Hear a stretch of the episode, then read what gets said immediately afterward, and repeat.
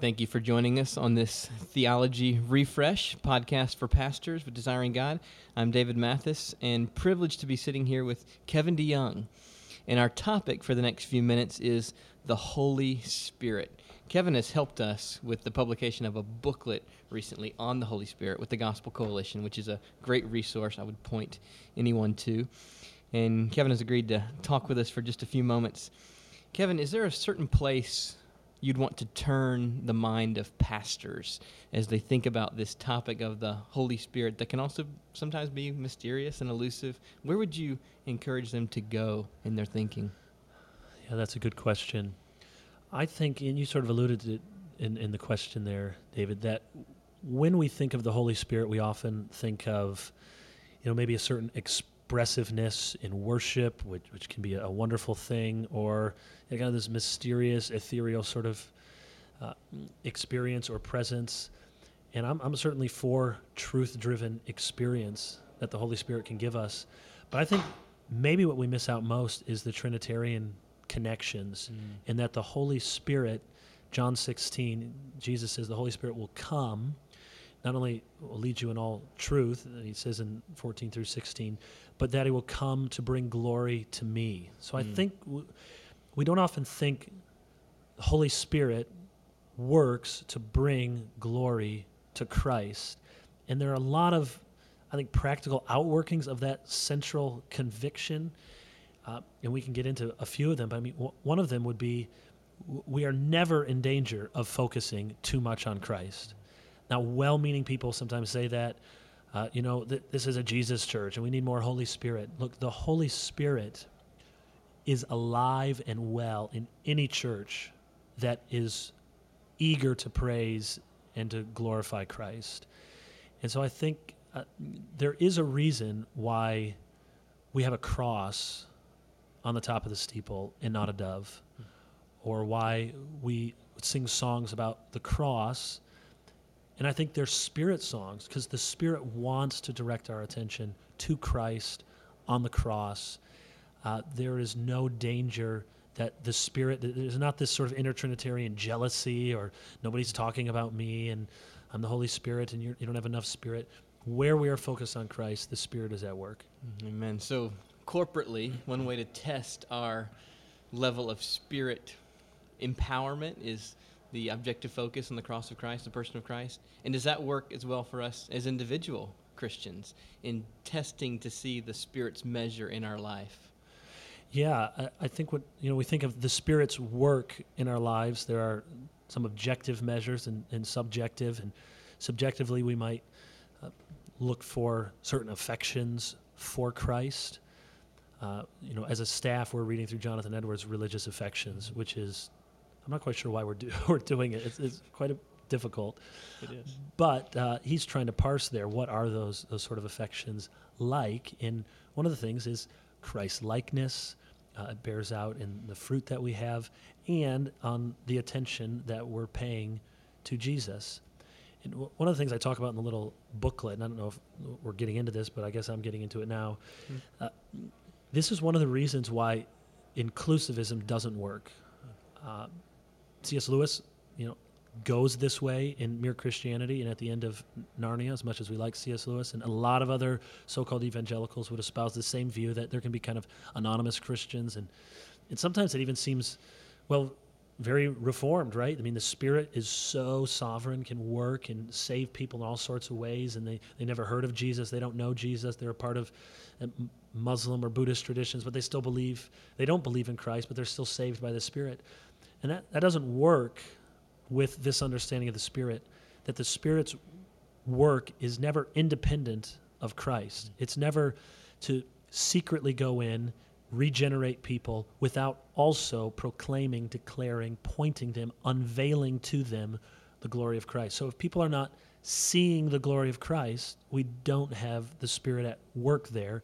And so the idea of an anonymous Christian who has the Spirit indwelling him and yet does not have faith in and a love for Christ is just a contradiction in terms and a denial of the work that the Spirit intends to do. That's good. And to then apply that to the book, inscripturated Revelation. Yes. That word and spirit belong inseparably together. Yeah, I, I mean, there's another thing that people often want to try to separate and sort of, well, we're word Christians or we're spirit Christians. No, e- every time we're preaching the word, we're studying the word, we want to pray that the Spirit would be at work to illumine this word that He's inspired. And then conversely, we're not in danger of somehow focusing too much on the word. You know, sometimes people say, well, you're so propositional, or you're just focusing on the word or the letter and not the spirit. Well, that's not what Paul is talking about in 2 Corinthians 3. He's not directing people to be less engaged with their Bibles. He's talking about a kind of uh, dead letter from the Mosaic Covenant or legalism. But anyone who is spirit led, spirit driven, full of the Spirit, will be listening to the Spirit in the Scriptures because mm-hmm. that's the only sure place we know we will hear from the Spirit. That's good. Kevin, one of the shocker texts on the Holy Spirit is in John 16, where Jesus tells his disciples, It is better that he goes Yeah. away. Explain that to us. Yeah, I, I think that can be puzzling, especially to new Christians. What, why would Jesus say? I mean, most of us think, Jesus, it would be really good if you were still here. And I'm sure, I'm sure the disciples were definitely thinking that. Look, Jesus, you could be here. We could ask you questions. We could touch you. We could just show you to anyone, and they would believe. But of course, we know if we know the Gospels that they all did see Jesus and touch Jesus and, and didn't believe. And I think what Jesus is saying there is, if, if I'm here if I don't go to the Father and then with the Father send the Spirit, then I'm limited to a physical location. In this, as a human, he's in one place. He can speak to people only at one time. So it is truly better. And here again is the, the connection, intra Trinitarian connection, that Jesus is preaching all over the place by his Spirit through the Word that Jesus is touching people, Jesus is ministering to people, Jesus is present in our worship by the Holy Spirit because he's no longer he's not limited to Galilee or Jerusalem. Uh, and as much as you know Christians love the Jerusalem trip and they're going to go to Israel and see all the sites, you, you don't have to do that to be near to Jesus because the Spirit is the it's the the Spirit is always the Spirit of Jesus, and so it's Jesus. He's Jesus' presence with us. That's good. You uh, you've talked about Paul talks about the Holy Spirit as a engagement ring.